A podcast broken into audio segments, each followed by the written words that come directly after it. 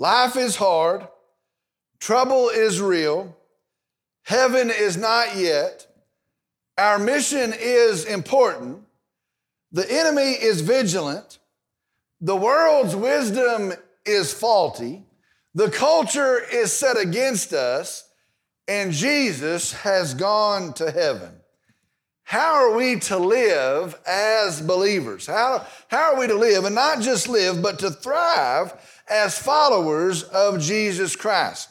We started looking at this question last night. Last night we saw that this was the same dilemma that the disciples, as Jesus prepared for his crucifixion, for his resurrection and ascension to heaven, were also facing. Jesus would be gone. And how are they to live apart from him as believers?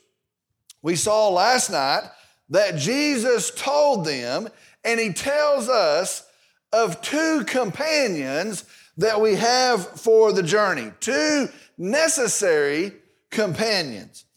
Now, let me say this. As I have studied these verses, as I have considered these truths, and as I have examined these two companions, I can tell you this morning, we are, most of us, missing the thrill, missing the fullness of what it is to live as a believer. I, I, truly believe that. I believe we have set our expectations way too low. I believe that we have made our reality far too small, and we are missing the fullness of living today as a believer. I truly believe that. But I want to tell you the good news this morning is this that can end today. That can end today. Listen, God has great things for us as followers of Jesus Christ.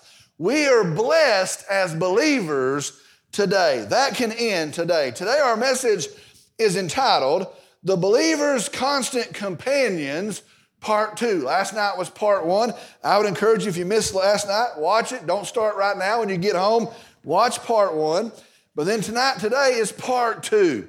The believer's constant companions, part two. We're in John chapter 14, verses 15 through 24. John chapter 14, verses 15 through 24. I'm going to ask if you would, if you would stand with me in the honor and the reverence of the reading of God's word.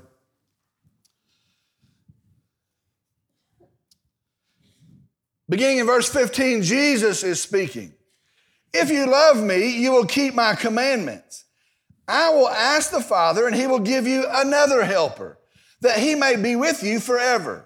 That is the Spirit of truth, whom the world cannot receive, because it does not see him or know him.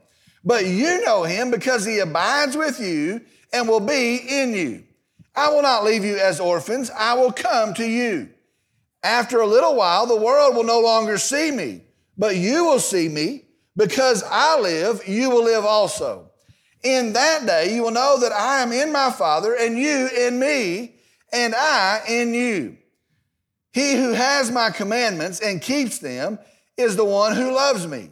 And he who loves me will be loved by my Father, and I will love him and will disclose myself to him. Judas, not Iscariot, said to him, Lord, what then has happened that you're going to disclose yourself to us and not to the world? Jesus answered and said to him, If anyone loves me, he will keep my word, and my Father will love him, and we will come to him and make our abode with him. He who does not love me does not keep my words, and the word which you hear is not mine, but the Father's who sent me. Let's go to the Lord in prayer. Dear Father, we come again today. We're thankful, so thankful to come and to, to worship you today, to lift your name up, to know that you are our hope, to know that there is the forgiveness of sin in you, that we're saved not of any work that we would do, but by the finished work of our Savior, Jesus. Lord, I'm thankful for the testimony of baptism this morning.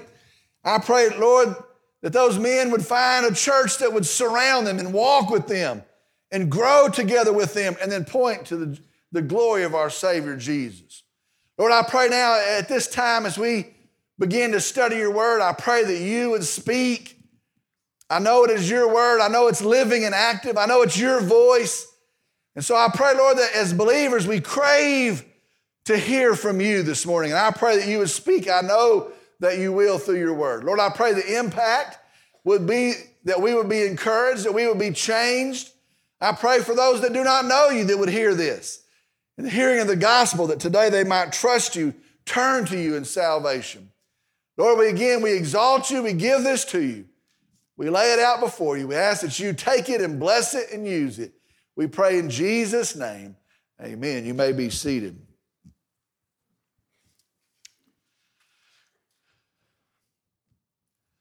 Yesterday we saw that as Jesus prepares to separate from the disciples, first in death and then in his ascension, he is telling them how they will make it without him. Now, but now for sure understand they are anxious about that. They are wondering about that. Well, he is telling them how they are going to make it without him. Now, if you think about it, that seems like an impossible thing. You see, they have been for a little over three years with Jesus. In that time, they have had his leadership. He set their course. In that time, they had had his wisdom. In that time, they had seen, they had witnessed, they had had his power. And now they would go not just into the rest of their lives, but now they would go into this crucial mission without him. Now, that doesn't seem like a recoverable setback to me. How do you live? How do you move once Jesus is gone? Well, Jesus has been very careful, he's been very deliberate in telling them how. He has told them they will live, they will succeed, they will even thrive with two companions. And that's what he's telling us in these verses. They will live apart from him with these two companions. Now, the first is the Word of God, and the other is the Holy Spirit of God. For believers, these two companions are the key to living and to thriving as believers. Yesterday, we looked at the Word of God. We saw that God loves through His Word, and that was a tremendous revelation. He doesn't just reveal his love through his word, he actually loves through his word. We saw that God loves through his word. Be sure, listen to me. God, in his grace, in his perfect wisdom, shows us the best way to live. You want to know the best way to live? He shows us the best way to live. He shows us the best way to think. He shows us the best way to talk. He shows us the best way to move and to maneuver as believers. Now, let me say it again, and I'm going to say it a bunch more times, most likely, but let me say it one more time. The best thing you can do, and I'm talking absolutely the best thing you can do as a follower of Jesus Christ, is be in the Word of God. That's the best thing you can do. And listen, doesn't matter whatever age you are, start early, go late. Doesn't matter what status you are in life, it doesn't matter what situation you're facing. The absolute best thing you can do is be in the Word of God. God loves you through His Word. Sometimes folks will say, Well, I don't feel God right now. Well, I'm not sure He loves me right now. Well, listen, He loves you through His Word. The best thing you can do is be in the Word of God. I'll just tell you, I almost want to go back and preach that sermon again from last night. I won't, but I will say this. We are messing up when we stay out of the Word of God. We are messing up when we stay out of the Word of God.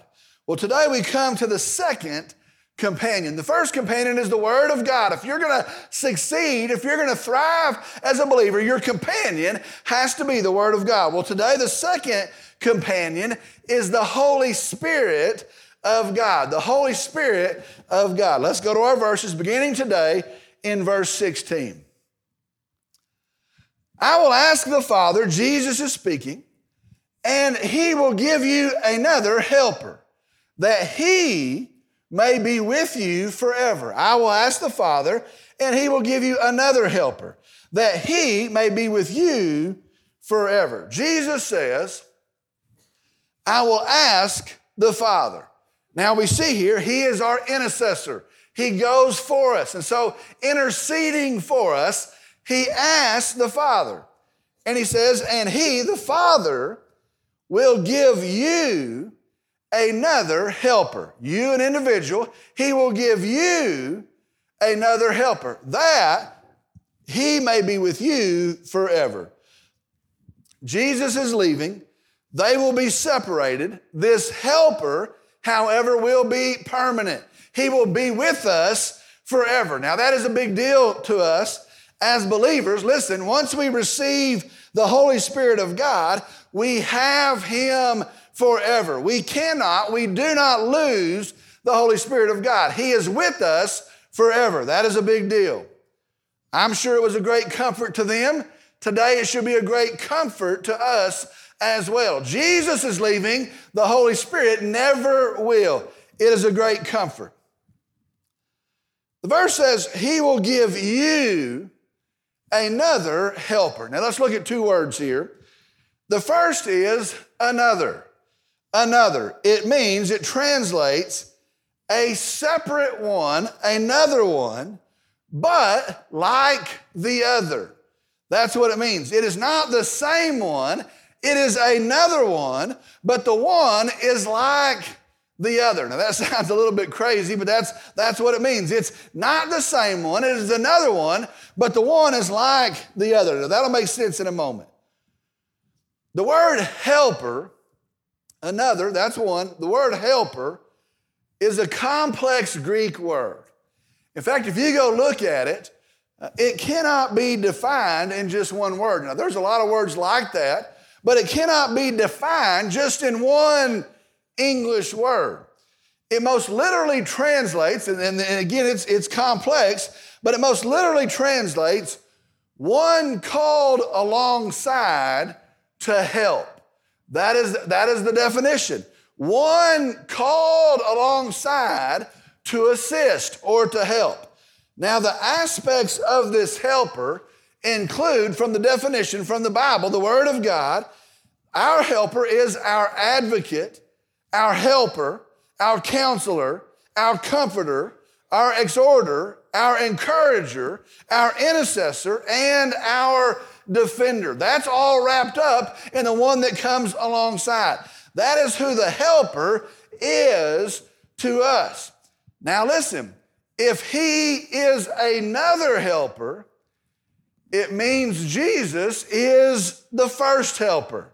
Jesus is the first helper. Now, what that means is Jesus, he is our advocate helper, comforter, counselor, exhorter, encourager, intercessor, defender. We know that he is, those things. Jesus is our help. Well, now we have promised another help. And so understand what that means is this. The one the Father sends is not less than the first helper, Jesus. And that's a big deal. Well, I'd rather have Jesus. Well, you know what? I, I, I, I can trust Jesus. I can see Jesus. Well, understand the one that the Father sends is not less than the first helper, Jesus. That's a big deal. Verse 17. That he may be with you forever, into verse 16, verse 17. That is the Spirit of truth, whom the world cannot receive because it does not see him or know him but you know him because he abides with you and will be in you. Now, there's a lot here. This is a loaded up verse. There's a lot in verse 17. First, understand this is talking about the Holy Spirit of God. It's talking about the Holy Spirit of God. The Holy Spirit of God is an individual, He is part of the Trinity. He is equal to the Father, but he's not the Father. He is equal to Jesus, but he's not Jesus. He is fully God. He is a distinct, separate individual, and yet he is fully God. Because he is God, he is eternal. He is not created, He does not have a starting place. He has always been. Now, listen to me. That is the teaching of the Bible. That is the understanding of the Bible. And anything counter to that is not the truth. There's folks teaching all different shades of this. Listen, if that is not what you're hearing, that is not the biblical truth. It matters. He is part of the Trinity. He is equal to the Father. He's equal to Jesus, but he's his own distinct individual, fully God. It says here that he is the Spirit of truth. Now, that's one of his names. That particular name means that he enlightens, that he reveals, that he brings the truth, that he speaks the truth. And so that's, that's one of the things the Holy Spirit does. He enlightens, reveals, speaks the truth of God. Now there's other names for him the Spirit of God, the Spirit of Jesus, the Spirit of life. He's also called the Helper, the Advocate. He's also called God. Verse 17 says, The lost world cannot receive him and it can't receive him because it does not know him and does not see him. That's what, that's what the, the lost world, that's what the, the verse says. The lost world cannot receive him because it does not see him or does not know him. Now, let me just tell you that is the reason lost people act like lost people. We live in a day where we go, I can't believe that. I, I, I can't believe it's come to this. How can they ever do that? How can they ever think that? That's not logical. You ever wonder that, wonder that about every two hours? That's not logical. How does anybody think that? This is why lost people act like lost people. We ought not be surprised when lost people act like lost people. Lost people are not able to discern spiritual truth. That's what the Bible says. The Word of God is foolishness to lost people. And so when they cry out against it, when, when, they, when they make fun of it, it's because they can't understand the Word of God as lost people. Jesus says, But you know Him because He abides with you and will be in you. Now, the word abide means has a place with. That's the best definition. It means remains or stays. He has a place with you, He stays with you. Now, again, the Holy Spirit stays with a believer. Be sure of that. We can quench him, we can ignore him, we cannot heed him, but we cannot shake him. The Holy Spirit stays with a believer. Then it says something radical, something wild. It says, and he will be in you. Now, hold on, he will be with you now it says he will be in you. I want you to get this this morning. When we are saved, when we put our faith in Jesus Christ, a lot happens. And I, I tried to make a list. A lot happens when we put our faith in Jesus Christ. When we put our faith in Jesus Christ, in that instant, we are redeemed from sin. In that instant, we are made the righteousness of Jesus. In that instant, we are justified before God. We are set right with God. The reason is because we become the righteousness of Jesus. When we're saved, we have eternal life. We are possessing eternal life. It will not end. When we're saved, we become children of God, and irrevocable adoption has occurred. When we're saved, we become heirs of the promise. We become citizens of the kingdom. We become new creation in Christ. That's what the Bible says. When we're saved, we are placed in the church. God places you in a local church.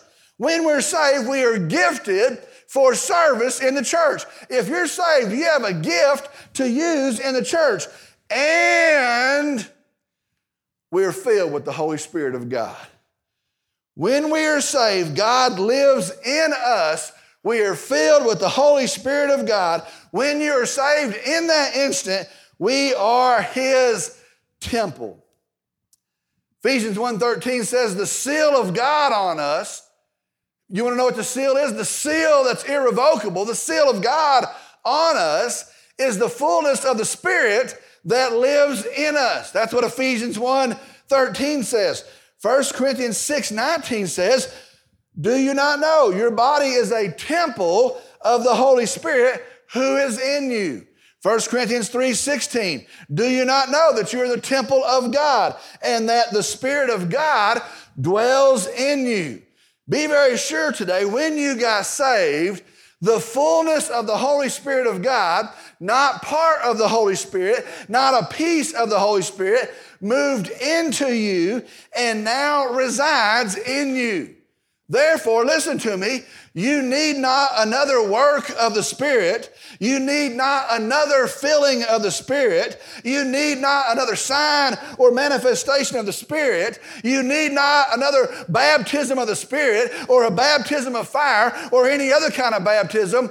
The Holy Spirit of God lives in you when you got saved. That is the promise of Jesus. That is the word of Jesus. Let me just tell you, you can't live as a believer apart from the Holy Spirit of God. He lives in you when you got saved. Let me tell you, today, there is a whole distorted movement of people, and they're seeking something they already have. And you watch them, they want more of the Holy Spirit. And I, if I can get more of the Holy Spirit, and I want more of the Holy Spirit, and I want more of the Holy Spirit, well, that'd be like getting more of Jesus. You can't divide Jesus. You don't get his bottom third and his top third at some other time. The Holy Spirit, he is a distinct individual. So when you receive the Holy Spirit, you receive the totality of the Holy Spirit. And so these folks are saying, I want more, I want more of something. If they've trusted Christ, they already have. Get this. When we are saved, as Jesus has ascended he seals us, Ephesians 1:13, and he fills us with our advocate, our helper, our exhorter, our comforter, our encourager, our intercessor, our defender lives inside of us and he has a permanent residence in us. He is our companion. Praise the Lord. He is our companion. Praise the Lord. Now, I want you to watch the first verse 18. It's interesting. The punctuation in our scripture was, was added by people making an English translation. I believe the first part of verse 18 stands alone, tied to what we've just looked at. The very first part of verse 18 says this I will not leave you as orphans. I believe that's the complete thought of Jesus. I will not leave you as orphans. Listen, how are we to live as believers? How are we to live as Christ followers? Jesus says, I have not abandoned you. I'm not going to abandon you. You're not left to your own devices. You're not left alone. No, in God's grace and in God's great love and in His total wisdom, believers have two constant companions the Word of truth, the Word of God, and the Spirit of truth, the Spirit of God. And through them, God is with us and God is in us. Folks, do you see how marvelous that is? Do you see how marvelous that is? We have nothing to fear. We have nothing to worry about. We get so worried about all the crazy things. Well, this is going on and the sickness is doing this and the economy is doing that. Listen, we have nothing to worry about as believers. God is with us and God is in us. I will not leave you as orphans. Praise the Lord.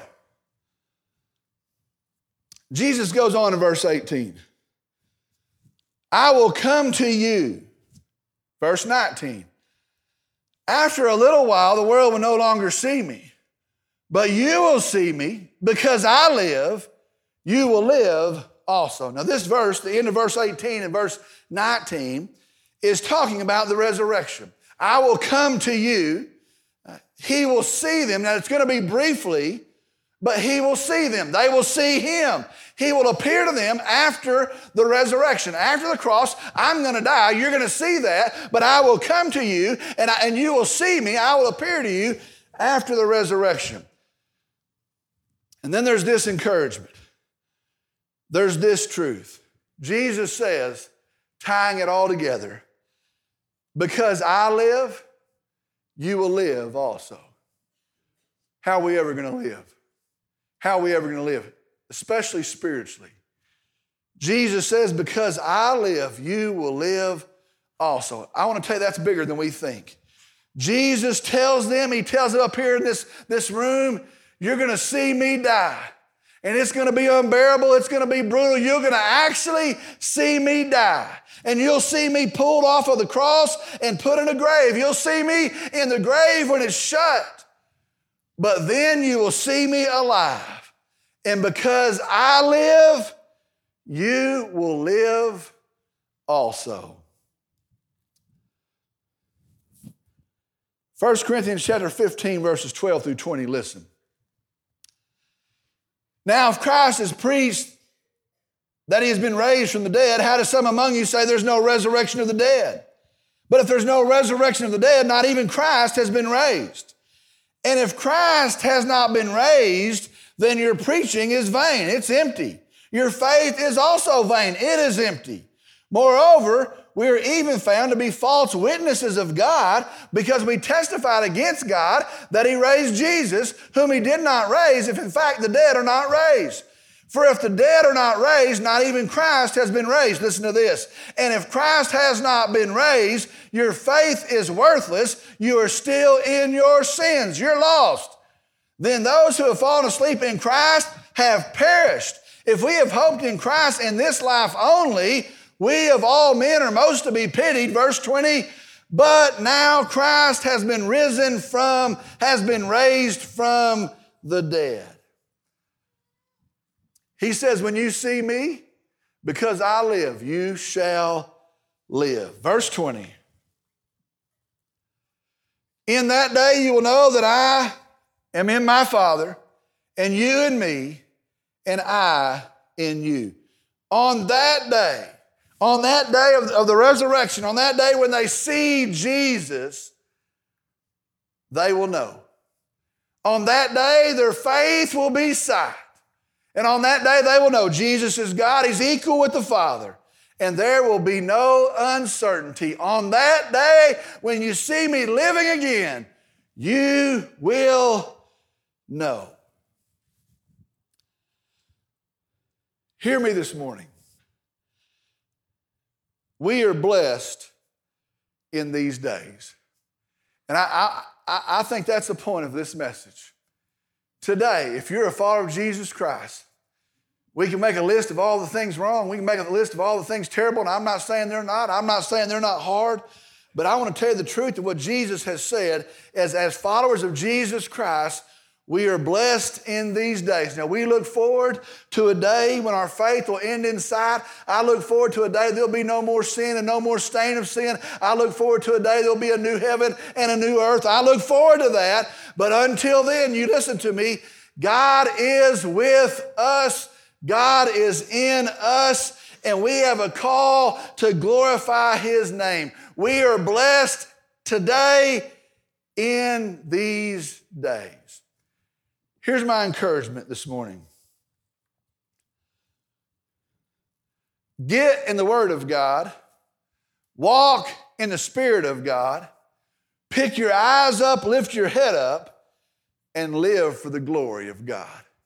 And I want to tell you, if I could scream that, I'd scream that. I, I, I might try it here in a second, but listen, we ought today get in the Word of God he takes residence with us when we're in the Word of God. We saw that last night. We're to walk in the Spirit and the leading of God. We need to pick our eyes up today as believers. We need to lift our eyes up today of all people, and we need to live for the glory of God in these days. We of all people are blessed today. We're blessed in these days. We are so loved.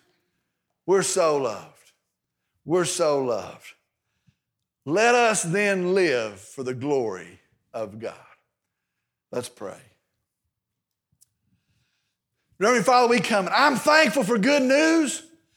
I'm thankful for good news that we're going to be in heaven, that we have eternal life, that we'll be in your presence. I'm thankful for good news that you take up an abode with us through your word. I'm thankful for the good news that as believers, you live in us.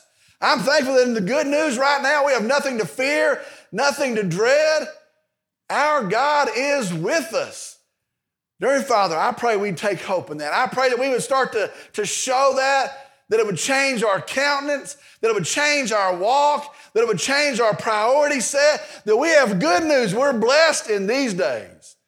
Lord, I thank you for that. I praise you for that. Lord, I pray for those that are not blessed. I pray for those that are stumbling to death, perishing in their sin. I pray, Lord, in the hearing of an attractive good news of a risen Savior, that today they might turn to you, they might trust you. Lord, I pray that in all the responses today that you would be glorified, that your name would be lifted up. We give you our time of invitation. We trust it to you. We believe you've spoken. We ask now that you continue to speak, you continue to work. We pray the result will be again much glory given to you. We love you, Lord. We praise you. We thank you. And I pray in Jesus' name, amen. We're going to conclude our time together with a time of response, a time to respond to the preached word. And that's, that's exactly what we're going to do. That's the main thing we came for today is to respond to the truth of the preached word.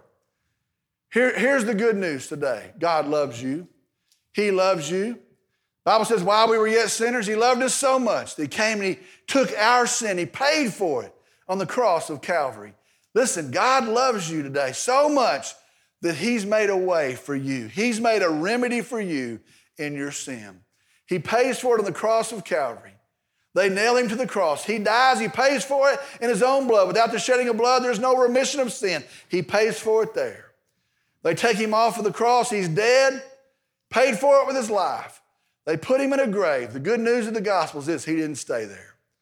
Three days later, he walks out of the grave and he stands in victory. He stands as the risen Savior. And the Bible says, by faith in him, not in getting things right, not in trying harder, but by faith in him, we are saved. That's good news. We have good news. If you've never trusted Jesus, trust him today. Call out to him today. Trust him as the Savior for your sin. He'll save you today. Call upon Jesus, He'll save you today. If you're here and you've trusted in Christ, but you've never followed in believer's baptism, the Bible says it's always by immersion.